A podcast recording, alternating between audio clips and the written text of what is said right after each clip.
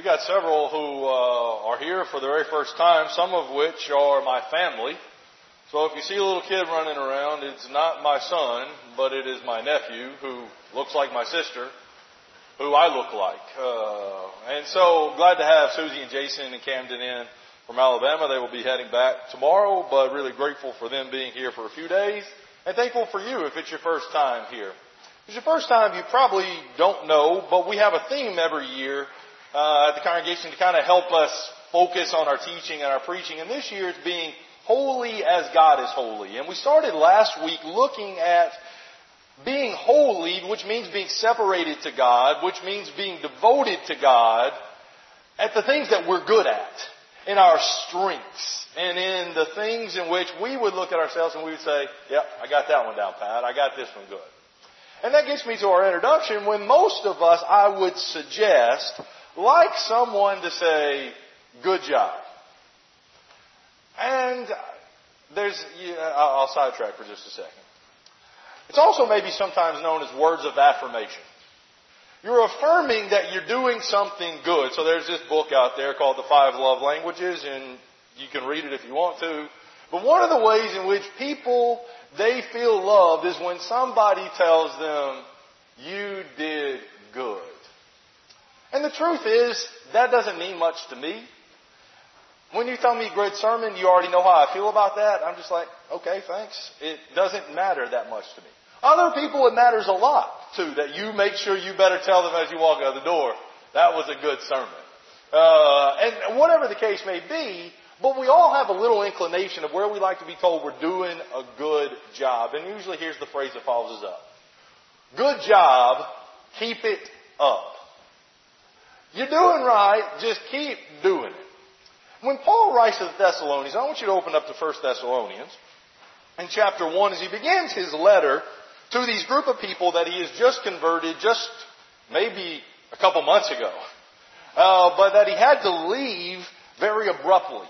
He had to leave without really saying goodbye the way he would want to say goodbye, and without leaving them in this state in which he would want to leave them, he decides that he needs to write them a letter once he gets word about them. And so what they would have done, they would have received this letter and they probably would have read it out loud. And he begins by telling these things that he knows about them. I know, let's pick up in verse two. We give thanks to God always for all of you, constantly mentioning you, mentioning you in our prayers. First thing he says, we pray for you all the time. Now notice verse three. Remembering before our God and Father your work of faith.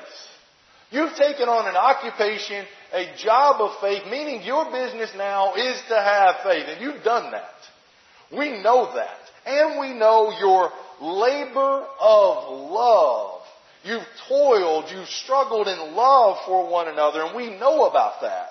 And we know about your steadfastness of hope in our Lord Jesus Christ. We know that you've stood firm. We know that you've had endurance and you've held on to Christ and the hope in which He brings. Then, by the way, verse four, we know, brothers, that you are loved by God and that He has chosen you. We know that God wants you, and we know that God has shown His love to you. And that's a special thing. And verse five, we know this because our gospel came to you, not only in word, but also in power and in the Holy Spirit with full conviction. You were fully converted. You saw the miracles. You saw these things, and you know about us. You know what kind of men we prove to be among you for your sake. We lived a certain way while we were there so that we could show you, and you know that. And then verse six, and you became imitators of us and of the Lord. You followed us. You have followed in our footsteps. And what I think he's saying here specifically is you suffered just like we as apostles have suffered and just like Jesus Christ has suffered when you received the gospel. He said you become imitators of us, for you received the word in much affliction and with the joy of the Holy Spirit. Life hasn't been easy for you, but yet you still manage to have joy in those times because of this love that God has shown you. So notice verse seven. Not only do we know that you followed us, that you've been suffering like us. Notice verse seven. We know that you have become an example to all those believers in Macedonia and in Achaia. And our word here that you've become an example, we normally think of just someone that you look up to. It's the idea of a mold. You are the mold that we should be making everyone else in this area, in Macedonia and in Achaia. And I'll tell you a couple churches that are there in Macedonia. Remember, Philippi, we have the letter to the Philippians. That's in Macedonia. We have the Bereans that we learned about in Acts seventeen. They're in Macedonia. And Achaia is the region in which Corinth. So the church at Corinth. And so they've become examples to all these people in modern day Europe and Greece and all of those areas over there that they need to be like you. And they want to be like you. And so it's not only gone there, but notice what else has happened. People look at you, verse eight, their example, but your faith, in the middle of the verse, in God has gone forth everywhere. Your faith is known everywhere. And notice the second part. And you, uh, I can't read it. So there, there, we don't need to tell anybody about it. So verse nine, for they themselves report concerning us the kind of reception we had among you and how you turned to God from idols to serve the living God. And you're waiting from heaven a Savior. Basically what he says is, everybody is telling us how good you're doing. And so you're the Thessalonians. And you get this letter. And you might think to yourself, we are good. Man, we're good to go. We got this thing down pat. Man, this Christianity business ain't going to be that tough after all. It's going to be easy. Well, they were good. And they were doing things well. Well, we're going to see this morning that he points out three things that they needed to increase. And surprise, surprise, it was three things in which they were already doing a good job in. These were their strengths, and they needed to make them even stronger. We know that. We use the phrase, if you don't use it, you lose it. You can be good at something at one point, and if you don't continually work at it and you don't continually practice it, you will lose it.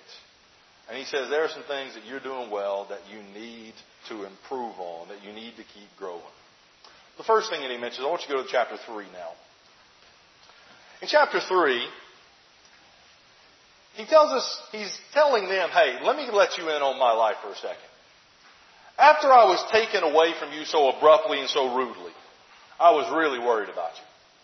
I didn't know what was going to happen with you, and I didn't know what was going to happen with your faith. I know how you were when we were there, but with the persecution, remember that was when in Acts seventeen, they had a guy in their midst named Jason, who was housing Paul, and he got dragged out of his house, and he got put before the courts, and the courts fined him. Yeah, that happens in that city. And that all was going on, so I was worried about you. I was worried what else might happen to you. And so you would notice down in verse two, I had to send Timothy to you. I was willing to be left alone in, in verse one, which Paul didn't like to do. When you've got scary things to do and you've got difficult jobs to do, you don't want to be by yourself. But Paul said, I was so concerned about you that I was willing to be left alone. Now verse two, we sent Timothy, our brother and God's co-worker in the gospel of Christ, to establish and exhort you in your faith. Not that you be moved by any of these afflictions, these persecutions. For you yourselves know we are destined for this. You know that you have to suffer. Now notice verse five. For this reason, when I could bear it no longer, I sent to learn about your faith. For fear that somehow the tempter had tempted you and our labor would have been in vain. I'm so worried about you, I thought maybe we wasted our time. I had to send Timothy. And so verse six, he sends him. He's concerned about him. But notice the response. But now Timothy has come to us from you. Timothy had seen him. Timothy had been with him. And he's brought us good news about your faith and love, and reported that you always remember us kindly, and you long to see us as we long to see you. For this reason, brothers, in all our distress and affliction, the apostles were also suffering. Notice what he says during all that time. Because of your love for us, because of your faith, we have been comforted about you through your faith. Their faith was doing well. He was brought joy to him, brought comforting. But notice as he continues in his prayer, verse nine. For what thanksgiving can we return to God for you? For all the joy that we feel for you and our sake before God. Man, we love you. And we tell God how much we love you. And then verse ten. As we pray most earnestly, night and day, that we may see you face to face. We want to be there with you. And supply what is lacking in your faith. How can somebody who has so much faith be lacking in it? So you can probably imagine the audience, all of them at one time, be like, what? How? Why? What do we have left to do? And Paul says, you're still missing some things. You're not there yet. And that's the way it should feel all the times when we do good and things we're not there yet. And how many times are we going to say that this quarter? You're doing good, but we're not complete. We're not there yet. And so how might a group like that, or how might a group like us, or people like us, improve, increase our faith? Well, there's a passage in Second Peter chapter two, or chapter one, where Paul says, for this very reason, because we have been partakers of the divine nature, he says, make every effort to supplement. And there's our word.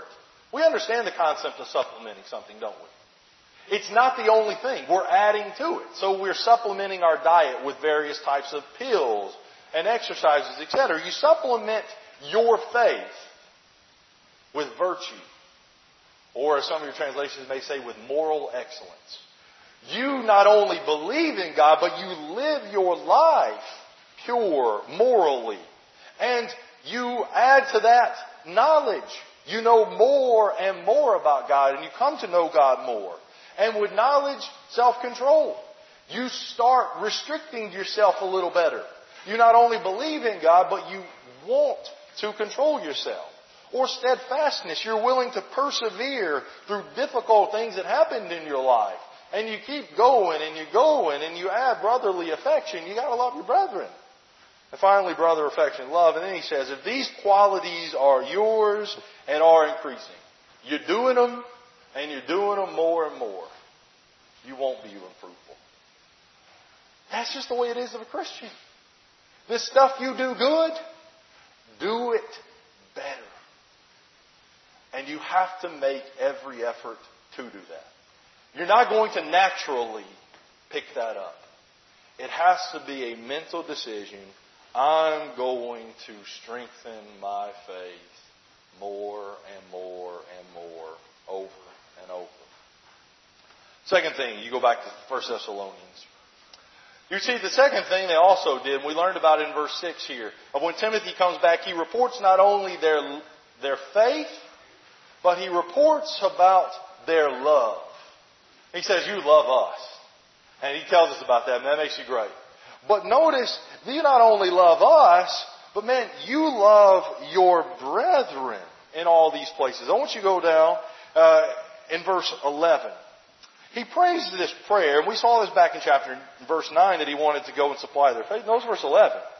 Now may our God and Father Himself and Lord Jesus direct our way to you. And may the Lord make you increase and abound in love for one another and for all, as we do for you. Paul's prayer for these people is that, yeah, you got great love and we know about it, but that God makes you increase more and more in your love. And it's not just for your brethren, but it's for all people. Now you say, well, All right, that's all well. That's all good. I need to love the people that I love, and I need to love everybody. Right? We talk about that. Love your neighbor as yourself. Well, go to chapter four. And you see in verse nine, now concerning brotherly love, your brothers and your sisters in Christ, man, you have no need of anyone to write to you. For you yourselves have been taught by God to love one another. Like, you got this one down so good, nobody needs to tell you about that one. But notice the next verse, verse ten. For indeed, that's what you're doing for all the brothers throughout Macedonia.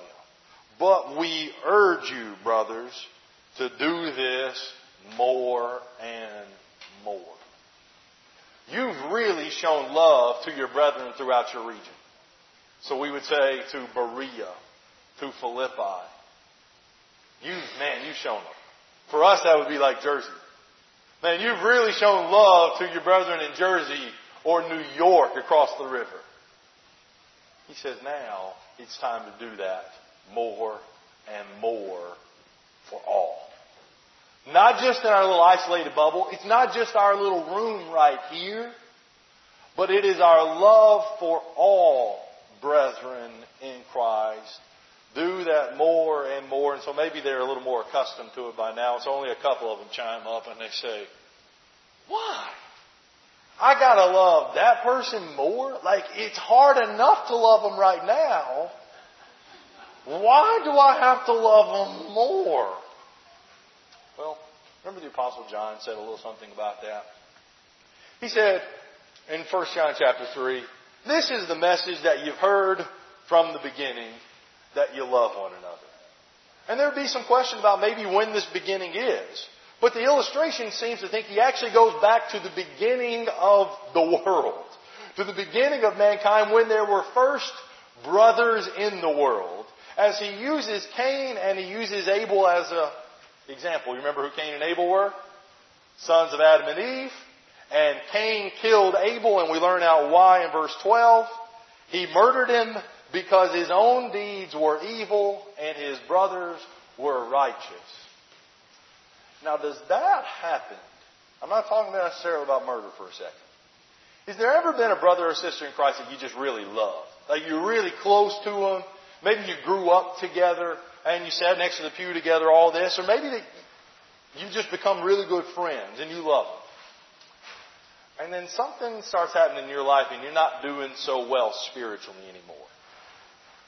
And they keep increasing and maturing and progressing.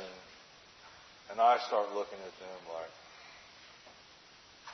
they get a little further away. To the point where you start building up resentment and hatred for them. Is that possible? It's absolutely possible. I loved them. I would have done anything for them at that time in my life. But now, I hate them because they're much better than me. He said, uh-uh, uh-uh. So he says, as he goes on, he lists some things. He says, hey, you got goods, verse seventeen, and he's in need. Don't you dare close your heart to him. You better be tenderhearted when your brother or your sister needs something. You open your heart. But notice this, verse eighteen. Little children, let us not love in word or talk, but in deed and in truth. Truth is, we talk a big game about how much we love our brothers and how much we love our sisters in Christ. We do. We say it. I love them. But when the rubber meets the road, eh, we might not love them as much. Because that may require me to give up something like Tom was talking about this morning. It may require me to get out of my comfort zone a little bit. Maybe a brother or sister walks in from another place, and I don't know who they are. And I say, man, I really love the brethren, but yet I don't ever go and say hello. I don't ever go and approach anyone except for the people that I already know really well, that I really love, and I'm doing a good job loving them. And he would be saying, yep, keep loving them, but love others all. More and more. Don't forget everyone else that's not around here. Thirdly and finally, you go back to First Thessalonians chapter three. He finishes this prayer in verse thirteen by saying, so that he may establish your hearts. Remember, he was worried about them being grounded. He wanted them to be established, to be firm. And I want you to notice what he wants them to be established in. That they establish your hearts blameless in holiness. There is our theme for the year. That he blame, that you be blameless in holiness before our God and Father at the coming of our Lord Jesus Christ with all His saints. I want you, when He comes, to be holy in your hearts. So he goes on to say in chapter four, verse one, I think it's a conclusion. Finally then, brethren, it's not the end, but important. We ask and we urge you in the Lord Jesus that just as you received from us how you ought to walk and you and to please God, just as you are doing, that you do more and more. God wants you to be holy, and He wanted their hearts to be holy, and He wanted them to be pleasing, and they were walking in holiness and pleasing to Him. But He said there, verse two, do this more and more. I think He goes on to emphasize that a little more. And to be specific in one area of holiness in particular, verse three. For this is the will of God for you, your holiness. That's just all there is to it. It's God's will that we be holy and that they be holy. And so He says, here's what you need to be holy in. That you abstain from sexual immorality. You stay away from sleeping with someone who is not your spouse. You abstain from that. You keep yourself pure in that. And that each one of you know how to control his own vessel in holiness and honor. I'm not going to go get into how difficult this passage is to interpret and what the meaning is. But you get the idea, right? Is that what is accepted is not just living however you want, as he says in verse five, not in the passion of lust, like the Gentiles who do not know God, that no one transgress and wrong is right. You don't just get to do what you want to do. You know God. You've been called to serve the living God, and you left those idols. You left that way to do that. And so you keep living that way. And verse seven, because God has not called us for impurity. And there's our sexual word of being impure. God hasn't called us to that. God has called us not for impurity, but in holiness. And notice how he concludes that. Therefore, whoever disregards this, you disregard that this is the way God expects you to be, he disregards not man, but God, who gives his Holy Spirit to you. See what he just said there? You don't want to stay true to your spouse, and you don't want to stay true to yourself. You're not rejecting what I'm saying. You're rejecting what God has called you to be. And therefore, you're no longer walking pleasing to Him, even though you once were. Do this more and more. So you say, well, well, how can I do that more and more? Like, can I love my spouse more? Beats me. I imagine you can, right? Can I control myself more?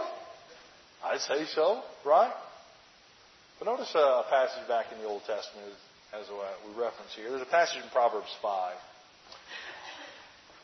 where he says this. Solomon says this to his son. Drink water from your own cistern, your own well. And he's using this well as a metaphor for your wife. You drink water out of your own well. Flowing water from your own well. Because should your springs be spat, spat, ugh, I can't read. Should your springs be scattered abroad, streams of water in the street, should you just take your water and just throw it all over the place? Your wife, just throw her all over the place? Of course not. Let them be for yourself alone and not for strangers with you. You don't share your wife with somebody else. She is yours So notice this. Verse eighteen. Let your fountain be blessed. Let there always be water there. And rejoice in the wife of your youth. Let her be as a lovely deer or a graceful doe, just beauty and grace. And let her breast fill you at all times. And there's the phrase, at all times, with delight. And be intoxicated or led away always in her love. Always. Like at all times, always be satisfied with her. Don't be thinking about the grass on the other side of the fence.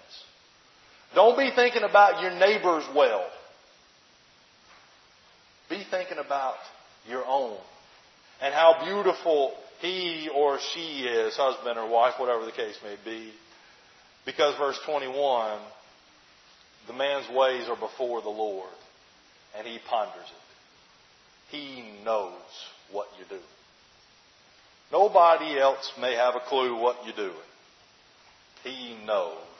And he says, that's not what I called you to. I called you to be holy in your conduct in all of these things. Here's the conclusion.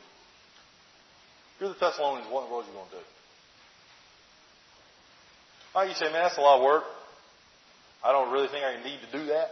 I got this one down pat. I'm good on all this. Well, Second Thessalonians chapter one lets us know about how the Thessalonians responded. You notice in chapter one and verse three that Paul says, we ought to always give thanks for you. And notice the reasons why.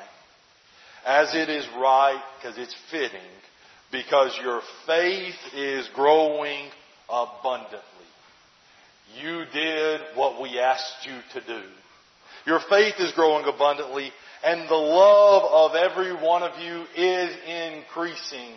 You took it to heart. You're abounding in that. You're increasing in your love for one another and for all.